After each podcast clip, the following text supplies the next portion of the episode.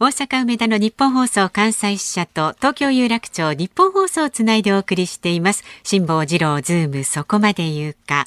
まずはえ昨日から今日にかけてのニュースを紹介するズームフラッシュです。秋田県での記録的な大雨の影響で盛岡駅と秋田駅の間で運転見合わせが続いていた秋田新幹線は今日いつかぶりに全線で運転が再開されました。日米韓さんカ国は岸田総理大臣とアメリカのバイデン大統領、そして韓国のユン・ソンニョル大統領による首脳会談をはちがつじゅうはちにちにワシントン郊外のアメリカ大統領の山荘キャンプデービッドで開催する方向で調整に入りました。財務省が発表したろくがつの貿易統計によりますと、輸出から輸入を引いた貿易収支はよんひゃくさんじゅうおくえんの黒字でした。黒字はにじゅうさんかげつぶりです。原油価格の下落などを背景に、輸入額は前の年の同じ月と比べて じゅうにてんきゅうパーセント 減りました。輸出額は半導体不足の緩和でアメリカ向けの自動車などが伸びたことで、去年の同じ月と比べて いってんごパーセント 増えました。日産自動車はにせんにじゅうごねん以降に北米で販売する電気自動車について、アメリカのテスラが開発した充電規格 エヌエーシーエス を採用すると発表しました。北米ではテスラの規格に乗り換える動きが相次いでいます。日本勢で参画を表明したのは日産が初めてです。日本政府観光局が発表したろくがつの訪日外国人客数はにひゃくななまんさんぜんさんびゃくにんでした。にひゃくまんにんを超えるのはさんねんごかげつぶりで、コロナ禍前のにせんじゅうきゅうねんろくがつと比べて ななじゅうにパーセント の水準まで回復しました。今年上半期の刑法犯の認知件数は、前の年の同じ時期と比べて にじゅういってんいちパーセント 増加のさんじゅうさんまんさんぜんさんけんで、上半期としてにじゅういちねんぶりに増加しました。自転車の窃盗や路上などでの暴行の街頭犯罪の増加が目立ち、警察庁はコロナ禍の行動制限が緩和されたことが要因と分析しています。日本マクドナルドは昨日から都心店と準都心店を設定し、立地によって値上げを行いました。対象となるのは東京、神奈川、千葉、埼玉、愛知、大阪、京都、兵庫のひゃくはちじゅうよんてんぽで、全国およそさんぜんてんぽのおよそ ろくパーセント です。ビッグマックの単品では通常店がよんひゃくごじゅうえんで、都心店ではごひゃくえんです。マクドナルドはこれまでもさんじゅうの都心店や空港などの特殊立地店では通常店よりも価格を上げて販売していました。ジェイアール 東海は東海道新幹線で使用されている車内チャイムの楽曲アンビシャスジャパンを明日しちがつにじゅういちにちの始発からウーアの会いに行こうに変更します。アンビシャスジャパンは新幹線の品川駅が開業したにせんさんねんから ジェイアール 東海が保有する車両で使われてきました。はい、えー、アンビシャスジャパンのどうぞ。どうぞって、いや、これね、あのー、今日の日経新聞に、えー、一面広告が載ってますけれども、えー、あ、そうにじゅう、そうなんですよ。関西出てないよ。あ、あ本当ですか。うん、出てないんじゃないかな。あれかな、関東限定なのかな。はい、そうですね。え、日経の一面？えっと、そうですね、にじゅうめんかなんかにね。えー、えにじゅうめん？日経？にじゅうめんじゃない。大阪版は出てないな。ああ、じゃあこちらだけかな。大阪版は出てないぞ。あら、出てない。にじゅうめんは。価格はか語るワイヤレスイヤホン中古品いち割高にほうほうほうあにじゅうめんじゃないかもしれません、ごめんなさい。あじゅうよんめんですね。じゅうよんめんに共に走り続けた友へというですね、えー、広告が出ておりますが、心躍った旅行の朝、緊張した出張帰り、新しい暮らしにワクワクした春、遠く離れた大切な人にようやく会えた。あ、出てるわ。出てますか。たとえ世の中が変わってしまうような時でも、明日から新幹線の車内チャイムは会いに行こうへ変わります。そうなんですよ、出てました。はい、そういや全面広告、はい、にじゅうねんですよ。私ちょうどねにじゅうねんまえは就職活動をしていた時期で、朝もそんな話をしたんですけど、うん、このアンビシャスジャパンでですね、なんと東京大阪日本マックの社長が待て待て待て、えーえー、マックですね。また値上げか。去年から何回目だこれ。すごい勢いで値段上がってるよね。そうですね、えー、ビッグマックが都心店ではごひゃくえん、はいごひゃくえん、えー、単品でごひゃくえん、通常店よんひゃくごじゅうえん、はい、単品でビッグマックひとつごひゃくえん、セットじゃなくて単品ですよ。いい値段になりましたね。いや最近値段が上がってるのは、別にあのマクドナルドはちょっと去年から値上げの回数が多いのと、それからあの場所によって、だいたい基本的に日本 の, あのその手の店、例えば牛丼屋さんとかなんとか全国展開しているところってどこで食っても同じっていうところが多いんですが、やっぱりあのどう考えたって地下がただ同然みたいなところと、それ銀座の真ん中の店と同じ値段じゃやってらんねえだろうと。それ人件費だって全く違うから。だからまあ合理的っちゃ合理的なんだけど、なんか同じ看板が掲げられてると日本全国同じ値段に慣れちゃってると、行く店によって同じチェーン店なのに値段が違うっていうのはどうなんだろう、受け入れられるんだろうか。うーん、確かにね、あれ同じもの食べてるのにって釈然としない思いになったりします、ね。まあ、同じもの食べてるけれども場所代ってやつがあるからな、ね、そう言われるとまあそうなのかもと思うんですけどね。さて、えーはい、値段が上がってるというとですね、ほほはちがつからあの大阪の ユーエスジェー、うんえー、あのもうよねんぐらい前に大阪の ユーエスジェー はえー、季節によって変動価格制に変えてるんですけれども、えー、今年のはちがつついたちからですね、はちがつ中旬のはちがつ中旬のいちにち券の大人価格、えー、いちまんよんひゃくえんになります。これいちまんよんひゃくえんという値段がどうなのかというとですね、あの、まあ、そういう変動価格制が導入される前、要するにスタート当時にせんいちねんにユニバーサル・スタジオ・ジャパンって開業してるんですが、はい、にせんいちねんの開業当時の入場料金いちにち券、まあ、いわゆるパスポートみたいなやつですね、ディズニーランドでいうところのごせんごひゃくえんですから。それごせんごひゃくえんがいちまんよんひゃくえんだから、だからこれ子供が例えばさんにんとかいるとかね、家族が多い大変ですよこりゃ。本当うーん、だから、まあ、このにじゅうねんぐらいでにじゅうねんさんじゅうねんで、まあ、昨日も冒頭その話しましたけれども、えーえー、所得はどんどん下がっちゃってるのに、うんうんうん、物価はどんどん上がってですね、まあ、あの簡単に言うと貧しくなってるよねっていう、いや結構実感してらっしゃる方多いんじゃないかと思いますけどね。いやもうおいそれと遊園地連れていけないですよね、子供は。本当だよね。ただ私子供の頃も遊園地やっぱりね、私なんかね結構こましゃぐれた子供でね、連れてく親としては嫌だっただろうと思うんだけどもあの心の中でもう休みになると朝からドタドタその辺で、ね、ひっくり返って足バタバタさせて、どっか連れてけ遊園地連れてけって言うんだけど、いざ連れてってもらうとですね、はい、当時はあのいちにち券とかなかったんですよ。乗り物一つでいくらかお金払わなきゃいけなかったんで、はいはい、それとも子供心に、いや父ちゃんにこの金を出さすのは申し訳ないなとかねそんなことを考えながらですね、うんえー、乗ってたことがありますね。うーん、連れてく側としては、うん、余計なことを考えるガキだなときっと思ってたに違いないと親思いの、はい、親思いっちゅうのは、だったら朝から手足バタバタさせて遊園地連れてくとか言わなきゃいけないねそこは子供らしいですね、まあねはいうんえー、さて、えー、その一つ前のニュースですね、刑法犯の認知件数、はいえー、前の年の同じ時期と比べて にじゅういちパーセント 増加。これ久しぶりですね。とにかくね、刑法犯ってもうこのさっきのにせんねんだい初頭から比べるとピークはやっぱりにせんねんだいの 初, 得 初, 初頭がピークだったんですが、うん、日本の刑法犯って年間さんびゃくまんけんぐらいあったんですよそれが急激にこのにじゅうねん減ってきて、うん、今もう年間ごじゅうまんけんを切る勢いぐらいまで落ちてきてるんですね。だから今年は上半期伸びたんで年間ごじゅうまんけんはどうも超えそうですけれども、それでも、うんピーク時に比べるとごぶんのいちとかろくぶんのいちぐらいの刑法犯の数なんですが、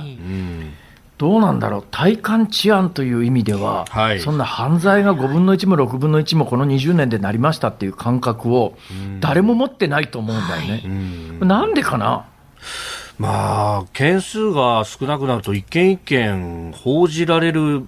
ね、重さが重くなるとかそういうのもあるんでしょうか。うん、それとね、うん、昔はそんなアホなことしなかったよねっていう、例えば銀座の宝石店にバール持って押し入ってですよ、うん、ガンガン叩き割って、そんなもんすぐ捕まるに決まってんじゃんっていう、うん、アホじゃねえかこいつっていう、なんかそういうの増えたかなっていう、ああいうのがあるとなんか一件あるとすごい体感治安悪くなるよねっていう感じありますよね。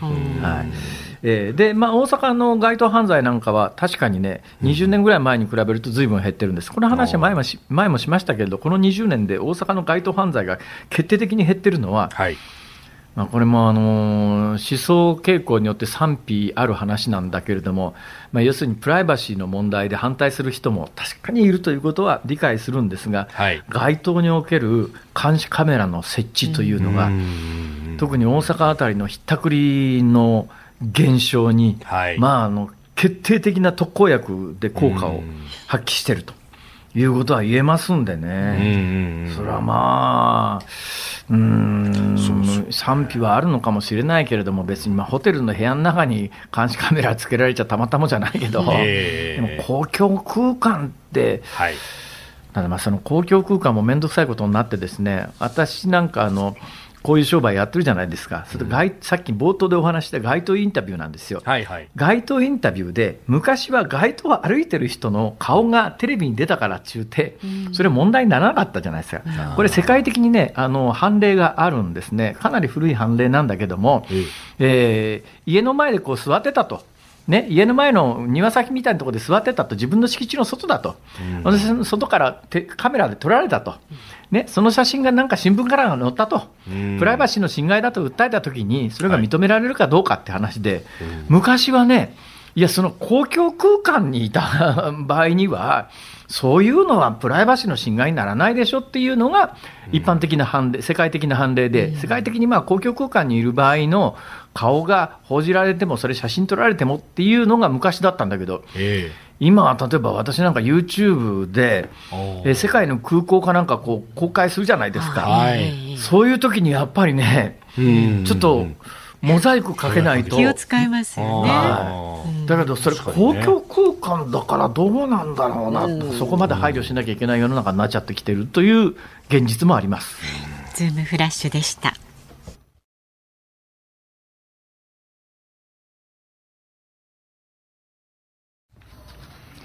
しちがつはつか木曜日、時刻は午後よじさんぷんを回りました。大阪梅田の日本放送関西支社から辛坊治郎と、東京有楽町日本放送だいさんスタジオから増山さやかと飯田浩司のさんにんでお送りしております。今日もご意見をいただいております、はい、ありがとうございます。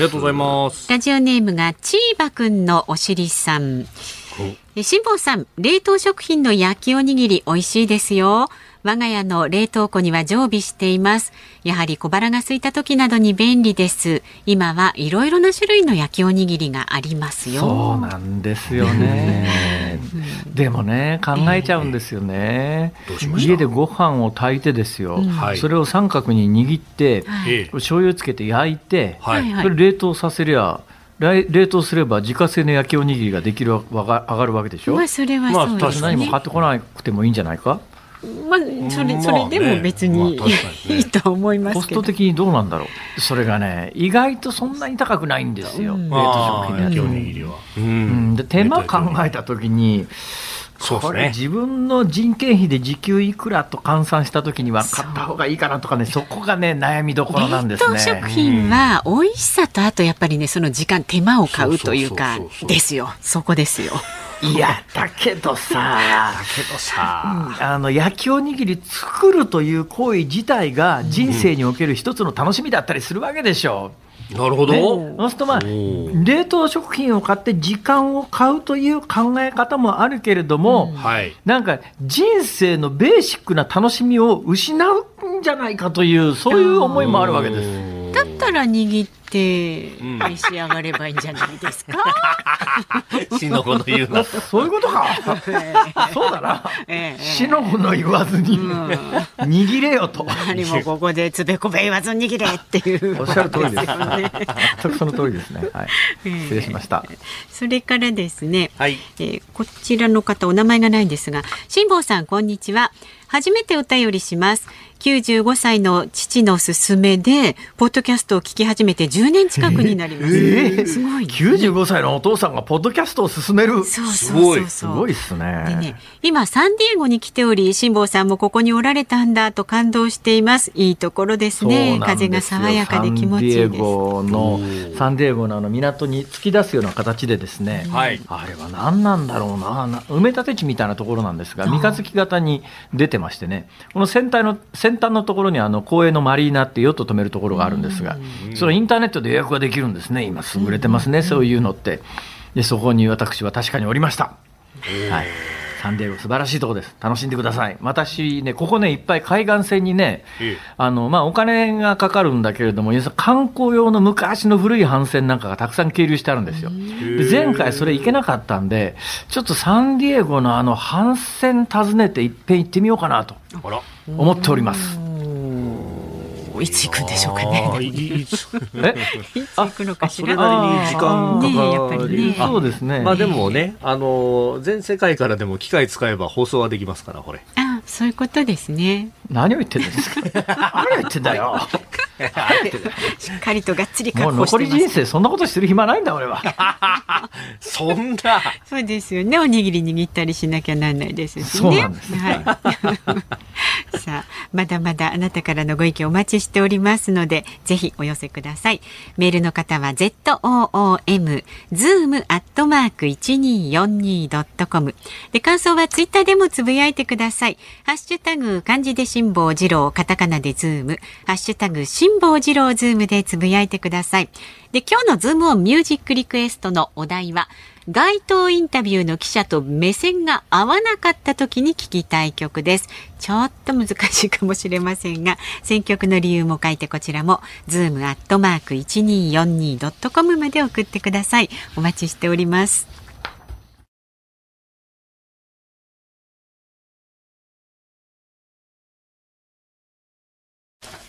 辛坊さんが独自の視点でニュースを解説するズームオン。この時間解説するニュースはこちらです。自民党が東京にじゅうはちくに候補者を擁立。自民党は衆議院小選挙区定数のじゅうぞうじゅうげんに伴い新設される東京にじゅうはちくを含む東京都内いつつの選挙区で次の衆議院選挙の公認候補予定者となる支部長を選任しました。にじゅうはちくでは公明党が独自候補の擁立を求めておりましたが、自民党はこれを拒否しております。なんだかこういうのを喋るのはきな臭いね、飯田君。きな臭いね。でも飯田君好きだろ。いやいやいや好きだろうってそんなそうだ、えー、そんな。やっぱりこういうのってやっぱりあのほいほい公明党の代表とか登場していただかないと。いやいやいや本当にきな臭くなっちゃうじゃないですか。そうなんですよね。特に最近ですね、はい、あの自民党と公明党、まあ、連立を組んでもう何年ぐらいになりますかね。そうですね。にじゅうねん、うん、ざっとにじゅうねんですね。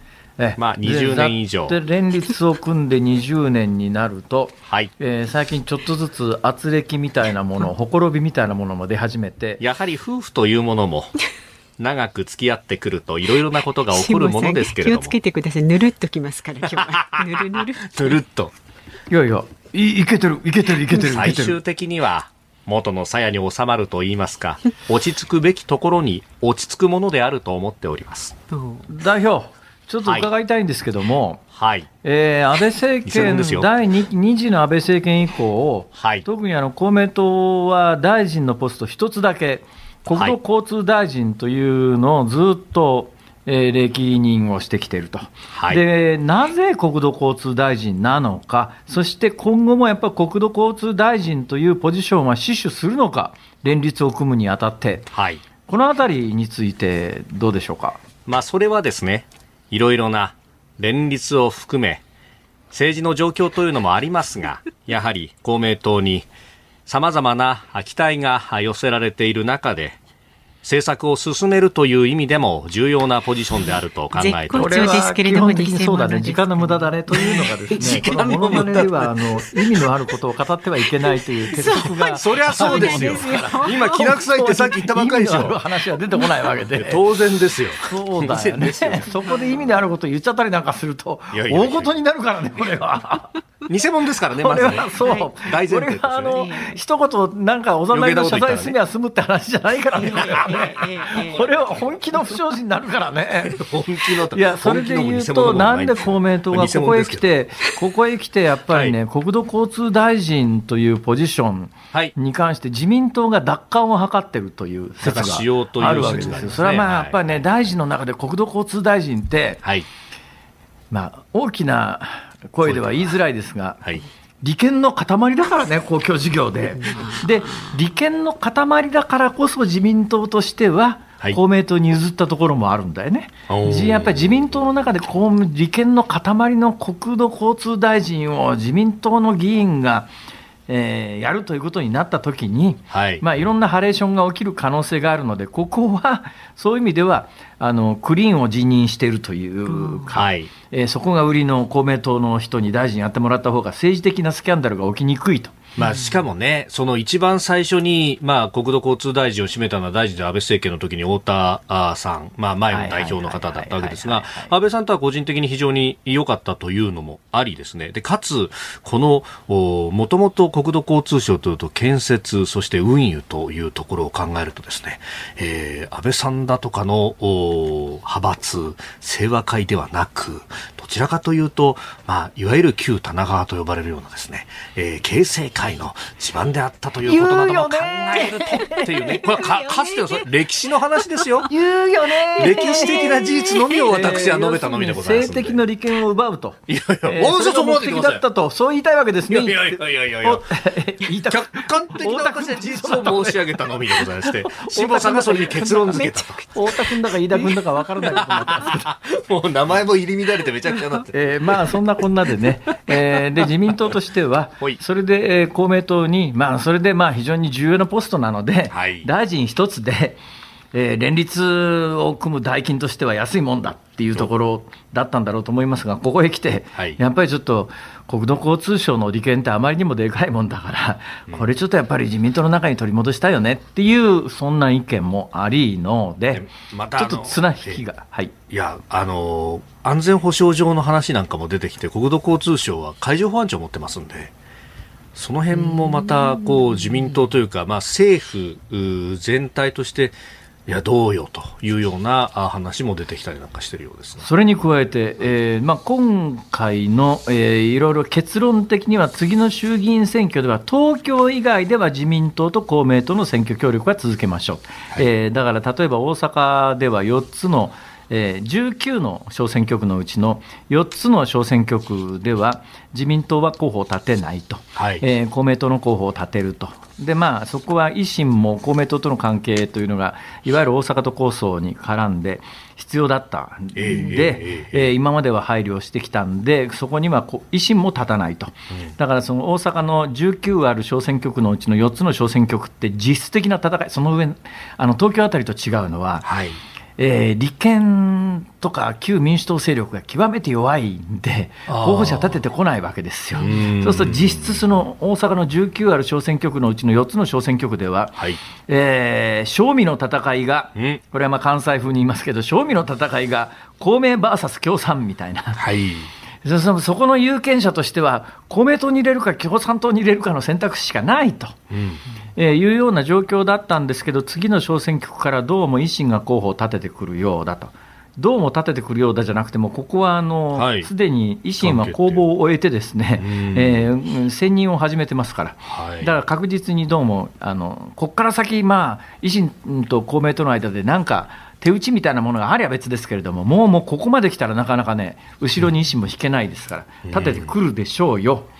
で、まあ、と大阪はそんな状況ですね。だけど大阪は、えー、あの東京じゃないので、東京以外は選挙協力続けますということなんで、そのよっつの小選挙区には、えー、自民党は候補を立ててこないと、お互いに協力しましょうと。で、問題は東京ですよ。えー、東京はどうなっちゃったかというとですね、はい、まあ、東京じゅうにくというところがもともと公明党の指定席だったんだけど、そうですね、まあ、今度はあの選挙区の区割りが変わるので、はい、えー、公明党はにじゅうきゅうくに、えーはい、そのじゅうにくで議席を持ってた候補をにじゅうきゅうくに回して、ここに立候補させますと、はい、だけど次にじゅうごの小選挙区からさんじゅうの小選挙区になって、はい、じゅうにくからにじゅうきゅうくにくら替えしてひとりだけっちゅうのもな、もうひとりちょうだいよって話になって、にじゅうはちく、うん、まあ、あので候補立てたいと言ったら自民党が絶対嫌だって言ってですね、うん、はい、どうも自民党このにじゅうはちくというのは、えー、新しくできる選挙区なんだけども、これはもう支部長を決めて、はい、自民党は候補者立てる方向ですよね。そうですね、はい、安藤孝雄さんという方の名前が上がっております。その一方でじゅうに区が公明党のじゅうにくくら替えして、はい、えー、にじゅう新にじゅうきゅうくに公明党は立候補する。ここに関して言うと自民はまだ支部長決まってないんだよね。これにじゅうきゅうくに関しては、まあ、基本的に、うん、ここはあだから決めてないという話ですね。地方の県連都連テレン都連レベルで、はい、えだから東京では選挙協力はしないとは言いながら、にじゅうきゅうくに関しては自民党は候補者を立てずに、はい、公明党の候補が出てきて、ここに自民党は選挙協力を、まあ、実質するという形で終わる、決着するんでしょ。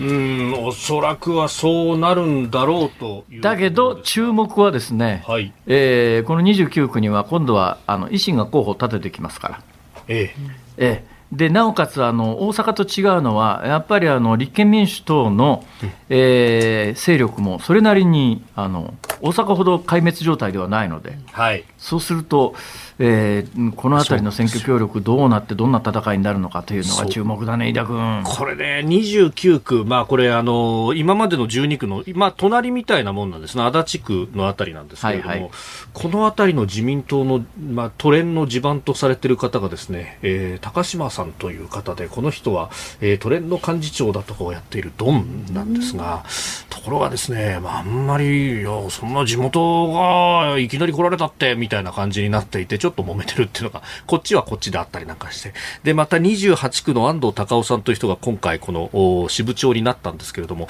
この人はもともと八王子の方でお医者さんやってる方で、八王子というとですね、都連の会長の萩生田さんの地元だったりもするというですね、これいろんなものが実は複雑に絡み合っちゃってるっていうね。これそのまあにじゅうきゅうくは最終的に公明党が候補者を立てる、自民党は候補者を立てないと。基本的に自民党は公明党をまあ応援しましょう。だけど問題は東京のにじゅうはちく、えー、公明党は候補を立ててくるだろうと。で、はい、東京のにじゅうはちくの今、えー、自民党の支部長になっている人は降り、降りる気配はないと。ない。にじゅうはちくで自民と公明がガチンコの戦いに突入するっていうことになるわけですか。いやー、これが今のところ公明がにじゅうはちくご了承するかどうかって要望はしてるけれども、具体的な人選までいってるかってこう微妙なところでもあったりして、なるほどね、そうなんです。というようなことで、この選挙区の区割りと候補者に関して言うとですね、はい、これ喋り出すと、えー、あの結構きな臭いところに突入していきますから次参りましょう。じゃあ次行きましょう。続いて解説するニュース、こちらです。アメリカの国防長官がパプアニューギニアを初訪問へ。アメリカ国防総省はじゅうはちにち、オースティン国防長官が今月下旬、南太平洋のパプアニューギニアとオーストラリアを訪問すると発表しました。現職のアメリカの国防長官がパプアニューギニアを訪れるのは初めてです。また、オーストラリアにはオースティン氏とともにブリンケン国務長官も訪問し、アメリカとオーストラリアの防衛、外務防衛担当閣僚会合、いわゆるにプラスにを開く予定です。もともと、はい、えー、今年日本で行われた、はい、サミット、はい、えー、でアメリカ大統領は日本に来た、えーあその後ですね、はい、えー、このパプアニューギニアに行く予定だったんだよね。そうなんですよね。行く予定だったんだけれども、あの時にあの、はい、予算の上限問題というので議会でもめてたから、はい、どうしても帰らざるを得なくてですね、うん、まあ、多分日本に来たのは私の見るところ、えー、ゼレンスキーが日本に来るというようなことも水面下であって、はいえー、日本にはまあそれで来るけれども、えー、その後のパプアニューギニアの予定をキャンセルしちゃったんだけれど、うん、パプアニューギニアとの関係はちょっとやっぱりなんとかしとかないとまずいやね。だってアメリカ大統領が行こうとしてたところだからね、はい、でまあ今回国防長官が行くと、うん、でパプアニューギニアっていうと多くの日本人のイメージで言うとそうだな私なんかのイメージで言うとですね、はいえー、水木しげるさんですね。お水木しげるさんあれパプアニューギニアじゃなかったっけ、はい、ですよね確かね、はい、あの戦時中にパプアニューギニアにいてあそこでいわゆるそのえー、な, なんていうかな神々に接する機会になったんだと思いますが、これがですねあまり知られてませんがパプアニューギニア中と、はい、イギリス、イギリス連邦の国なんだよね。おこれイギリス連邦の国でだからまあそういう意味では西側にかなり近いんだけれどもこの辺り一帯が今中国の進出がすごくてパプアニューギニアのすぐ東にソロモン諸島っていうのがあるわけですよ、はい、ソロモン諸島中と一番でっかい島がガダルカナルで第二次大戦中に、まあ、日本、日本兵がえらい目にあったところですね、はいまあ、そうですね。えらい目にあったのは日本兵だけじゃないかもしれませんが、まあまあとにかくあのえらいことになったとこですよ、はいえー、その後も日本との交流も結構盛んでですね、ええ、この話はかつてしたことがありますが私の知り合いでえー、にじゅう代の時に、えー、関係があった関係があったというか男性ですけど一緒に仕事をしていた方がですね、えー、仕事を辞めて、えー、テレビ技術をだから青年海外協力隊として、うんえー、ソロモン諸島のあのホニアラっていうのが首都なんですけれども、はい、そこに行ってテレビ技術を教えに行ったんですよ彼は、うん、そのぐらいやっぱり日本との関係も深いんですがこのオチは前お話ししたようにそいつが泣きの電話もっていうか手紙をくれて辛坊さん僕はねテレビ技術を教えにねソロモン諸島のホニアラに来たんですよってほんほんほいで頑張ってるってところがねソロモン諸島にはテレビがなかったんですって言ってえーみたいなお前何しに行ったのっていうまあ、これが実話なんですけども、うんはい、ところがこの日本とも関係が深かったソロモン諸島が今どんなことになっているかというと、はい、中国と去年のしがつに安全保障協定を結んでしまいました。うん完全中国圏です、はい、でこの辺りの南太平洋の島が次々ですね、うん、中国の借金攻撃借金漬け攻撃っていうんですかね、はい、金貸してやるから港作れよとかって話になって、うん、もう何千億の金を借りたんだけども借りるんだけども、はいえー、返せなくなっちゃう。じゃあ返せないんだったらその港使わせろよみたいな形で中国が今権益をどんどん広げるという借金漬けにして首が回らなくなったところで権利を主張するというところの南太平洋は主戦場になってますからでやっぱこの主戦場の中でやっぱりイギリス連邦のパプアニューギニアを中国の方に持ってかれたらうんうんうん、もうちょっとやっぱり東アジアのというか太平洋の西側の安全保障上極めて重大な影響が出るの で, で、ね、ここはやっぱりなんとかすぐ東のソロモン諸島がそんなことになっちゃってるんで、えー、パプアニューギニアだけはアメリカにつなぎときたい、うんえー、というようなこともありので今回、えーえー、アメリカのオースティン国防長官が、はいえー、今月の下旬にパプアニューギニアを訪問するというのはそういう意味がありますよという、うん、そういうニュースです。ズームオンでした。ズーム日本放送辛坊治郎ズームそこまで言うかをポッドキャスト YouTube でお聞きのあなたいつもどうもありがとうございます。日本放送の増山さやかです。お聞きの内容は配信用に編集したものです。辛坊治郎ズームそこまで言うかはラジオ局日本放送で月曜日から木曜日午後さんじはんから毎日生放送でお送りしています。番組はラジオの エフエムきゅうじゅうさん エーエムせんにひゃくよんじゅうに に加えてラジコでもお聞きいただけます。ラジオラジコではポッドキャスト YouTube 版にはないコンテンツが盛りだくさん。アトムさん吉田由紀ちゃんの中継企画さらに辛坊さんが夕刊フジの気になる記事を解説するコーナーそして辛坊さんが聴きたい曲をお送りするズームオンミュージックリクエストなどラジオラジコでしか聴けないあんなことやこんなことがいっぱいです。ポッドキャスト YouTube を聞いた後はぜひラジオラジコで辛坊治郎ズームそこまで言うかをお楽しみください。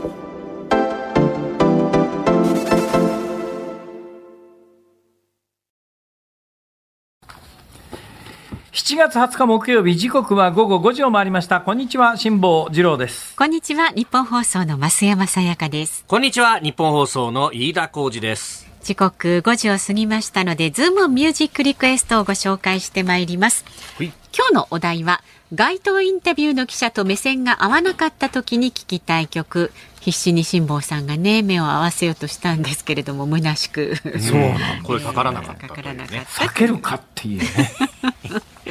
えー、千葉県八街市ごじゅっさいのトラックリムジン ディージェー しのぶさん。リクエスト曲は J-ウォーク 何も言えなくて夏ですかね。まさにまさにってね、結果的に無視されて何も言えずじまい、悲しいですよねというそれから長野県佐久市のうーちゃんさんよんじゅうななさい男性は、街頭インタビューの記者と目線が合わなかった時に聞きたい曲ということで、リクエスト曲はディーンの瞳そらさないでをお願いします。本当ですよね、えー、スポーツドリンクの シーエム あ、そうでしたか。えー、確か東京都のあの喋るときはちゃんとはっきりオンで言ってくださいね。ああ、ごめんなさいね。遠くの方でボソボソ言わない。すいません。飯田君、はい、オンエア中だよ。放送中でした。東京都のアンコロもちさんよんじゅうさんさい女性はですね。はい、アンコロもちさん。アンコロもちね。アンコロもち食べたいですね。ね、美味しいの食べたい。パッと思いついたのはクレイジーケンバンドのタイガー&ドラゴンです。これは歌詞に俺の話を聞けとあるのでぴったりじゃないですかと。なんかこの番組定番ですよね、この曲ね。これもたくさんいただきますね、はい、うん、茨城県つくば市のチャーハン大魔王さんごじゅうにさい男性はですね、ムーミンのテーマをお願いしますわかりますかね, ねえムーミンこっち向いてということでね、はい、えー、そうですね、うん、えー、ムーミンのテーマですか。懐かしいっすね、えー、うん、へ、はい、まだあります。ムーミンパーク地元じゃないですか。あ、そうですね。反応ですね。はい、反応。地元でもないんですけどね。ね、私地元入間ですから。はい、そうかそうか、ちょっと先。あ、そうなんです。あの駅でね、その向こうがね、武士元梶反応です。そうですそうです。まあでもね、多分ね、そのあたり飯田君からしたら一緒なんですよ。え、あなた？やってた。うんうん、確かに怒ることでもないな。そうですね、えー、ラジオネームが南埼玉郡の春と申しますって、また埼玉の方ですね。ありがとうございます。テレビ局のスタッフは辛坊さんの凄まじい目力にたじろいていたんだと思います、えー、そのスタッフの心情を表すこの曲をリクエストします。堀内孝雄さん、君の瞳はいちまんボルト。お、はい、あ、あれいちまんボルトだったか。なんかずっとひゃくまんボルトだと思ってた、ね、ひゃくまんボルトって私も間違えちゃうんですよ。いちまんボルトか、正しくはじゅうまんばりきとかね、いろいろありますよね。鉄腕アトム鉄腕アトムは途中で馬力が変わってるはずなんだよね。確かにバーそうボーアップっていうかですね、力強くなったんですよ。真空管からトランジスタに変わったりしてますもんね、あれ確か。そうなの、確かなんかそんなあったような気がするんですけどね、違ったかな。まあちょっと適当なこと言ったかもしれませんけどみんなで適当なことを言い合う番組、はい、えー、ラジオネーム阪神岡田監督のあれが見たいさごじゅうきゅうさいは、バービーボーイズで目を閉じておいでをお願いします。目を合わせなくていいから目を閉じて辛坊さんのところへインタビューにおいでよっていう感じでどうでしょうかと。あ、いろいろ皆さん本当にお考えいただいてありがとうございます。ありがとうございます。本日のズームオンミュージックリクエスト、おいムーミンのテーマ。可愛らしいとこね、行きますか。ちょっと懐かしい、はい、誰が歌ってるか知りません。誰なんですかね、まあ、ちょっと調べていただいて、ムーミンのテーマエンディングでお送りいたしますさあ、あなたからのご意見はにじゅうよじかんお受けしております。メールで送ってくださる方、ズーム ズーム アットマーク いちにーよんにー ドットコム、ツイッターでもどんどんつぶやいてください。ハッシュタグ辛坊治郎ズームでつぶやいてください。あなたからのご意見をお待ちしております。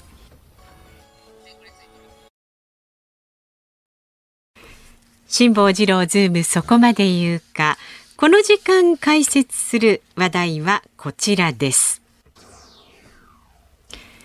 ロシアがウクライナ入港のすべての船舶を軍事物資の運搬船とみなすと表明。ロシアが国海黒い海を経由したウクライナ産の穀物輸出の合意から離脱したことをめぐり、ロシア国防省はじゅうくにち、黒海沿岸のウクライナの港を利用するすべての船舶について軍事物資の運搬船とみなすと表明しました。またロシア軍ははつか、ウクライナ産穀物の積み出し港があるウクライナ南部オデーサ州でみっか連続となる攻撃を行いました。ロイター通信によりますと、アメリカシカゴ市場の小麦の先物価格はこのいっしゅうかんで じゅうごパーセント 以上上昇しております。ちょっとこれに関して気になる話題っていうか気になるニュースがさっき入ってましてね、はい、えー、どうやらロシアはこの国会に嫌いの敷設を始めたんじゃないか説があってですね、はい、これ嫌いなんか敷設されたら危なくて船走らせられないですからね、まあ、嫌いも最新型の嫌い、いろんな嫌いがあってね、冬嫌いだの、あの海底にロープでくくり、昔の嫌いってあの海底からロープでくくりつけてみたいな浮上、途中でうう浮かしといてみたいなやつありますけれども、ありましたね、はい、どうやら最新型のやつはあの外から、えー、ある程度コントロールができる、だから、まあ、とりあえず敷設しといて、うん、でデッドラインかなんか超えた段階でスイッチ入れて当たりゃ爆発、まあ、嫌いなんてあの、まあ、規模にもよりますが普通の商船だったら大体一発当たりゃもう、そうですね、はい、沈没しますからね、はい、だからロシアがどこまで本気でこれやるのかっていう、だから今なんかさんかげつのデッドラインというのを、まあ、作ってそこまでになんとかしないとやるぞってえー、いうようなスタンスらしいですけども、うーん、ちょっとあの歯止めが効かなくなってるんで最近のロシアはっていう感覚がありますね。こんなね通商破壊みたいなことをこのにじゅういっせいきにやるかというね、まあまあそもそもそもそも領土拡張のために侵略するかって話だけどね。ああ、おっしゃる通りですね。はい、えー、もう一つニュースがあります、はいはい、続いて解説するニュースこちらになります。パスポートランキング、日本はさんいに後退。イギリスのコンサルタント会社のヘンリー&パートナーズが行ったビザなしで渡航できる国と地域の数を比較したパスポートの世界ランキングの最新版で過去ごねんかんトップを維持してきた日本がさんいに後退し、新たにシンガポールがトップに立ちました。もともとあのここ数年にさんいとの差は僅差だったんで、つばぜり合いでした。はい、まあ僅差だったんで、うんうん、いや誤差の範囲っちゃ誤差の範囲なんだけれども、えー、ごねん連続でトップだったのがさんいに後退って言われると、うん、なんだかなっていう感じはしますけど、うん、まあまあでも、えー、いずれもトップのシンガポールがひゃくきゅうじゅうにかこく、にいのドイツ、イタリア、スペインがひゃくきゅうじゅっかこく、日本、韓国などがひゃくはちじゅうきゅうかこく で,、うんえー、でなんで日本がこれ伸びてこなかったかというとですね、もともとこれあの、まあ、パスポート、まあ、これ説明がいるかどうか分かりませんが基本的に海外に行こうと思うと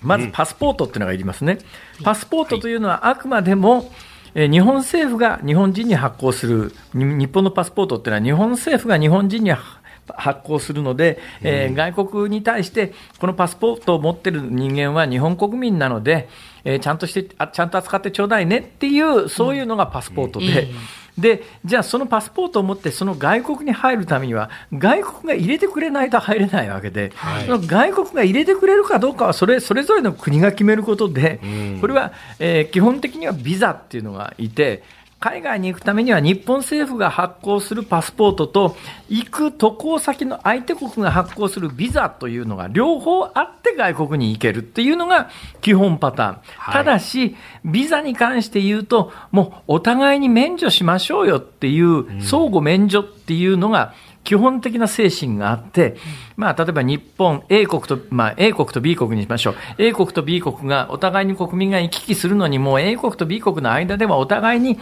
ビザ免除しましょうよって、これが相互主義で、相互免除条約っていうのがあって、基本的にパスポートが ど, どこまでビザなしで行けるかっていうのもそれに近いところがあって、日本のパスポート持ってると、えー、日本のパスポート持ってる人にはうちのビザはいらないから入ってらっしゃいねっていうのは基本的に相互主義に基づいて、でなおかつ相互主義プラス日本の信頼みたいなものがあって、まあ、あのいろんな世界中の国のほとんどの人は、まあ、日本のパスポート持ってりゃ不法残留で働いたりする人はいないだろうから、ええ、基本的に日本のパスポート持ってる人には、観光で来る人には一定の日数以内はビザなしでどうぞ来てちょうだいねっていうのなんだけれども、うんうん、逆に日本は受け入れてる国が比較的少ないわけですよ、うんね、で日本にが受け入れてる国が少ないということは、さっき冒頭申し上げた相互主義というところからすると、はい、まあいや面白くないわけですよ。例えばベトナムなんか典型で、えで日本のパスポート持ってるとベトナムはあの観光で一定日数、まあ、日数少ないですね、他の国に比べて、多分じゅうごにちとかさんじゅうにちとかそんなもんだと思いますけども、はい、まあ、観光で行く分にはビザなしで行けますよなんだけど、ベトナムの人が日本来るには、はい、日本のビザ取らなきゃいけないと、でこれはまあ相互主義の精神に反するっていう、まあ、それでもいいよ、日本人はあの入れてやるよっていう国がたくさんあったんで、日本のビザって、えー、日本のパスポートって本当にあの世界中どこへ行くにも行きやすかったんだけれども、えー、でもやっぱり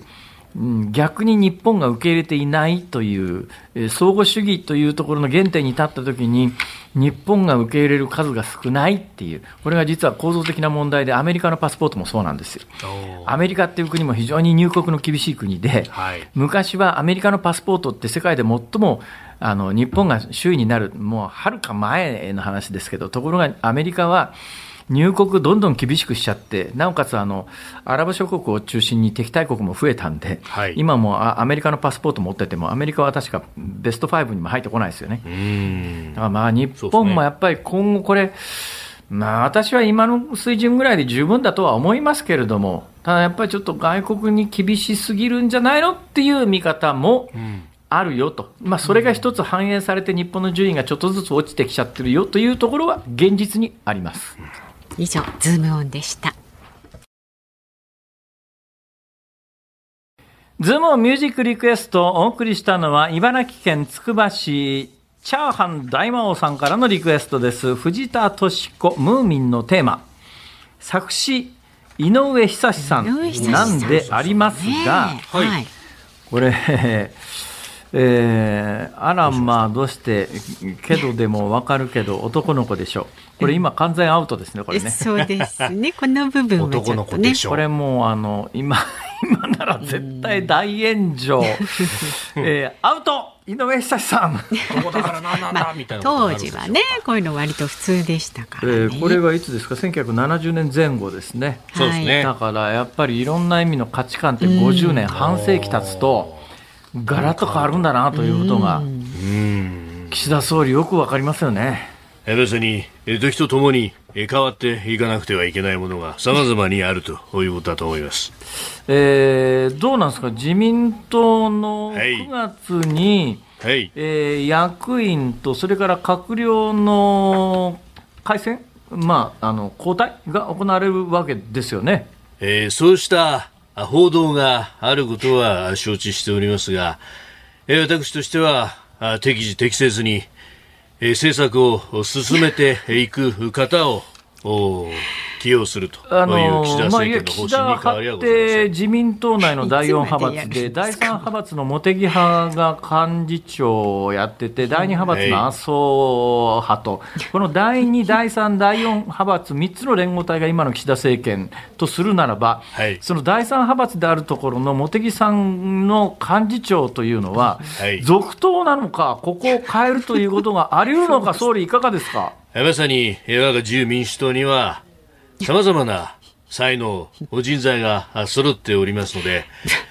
まさに適切に、そして適材適所で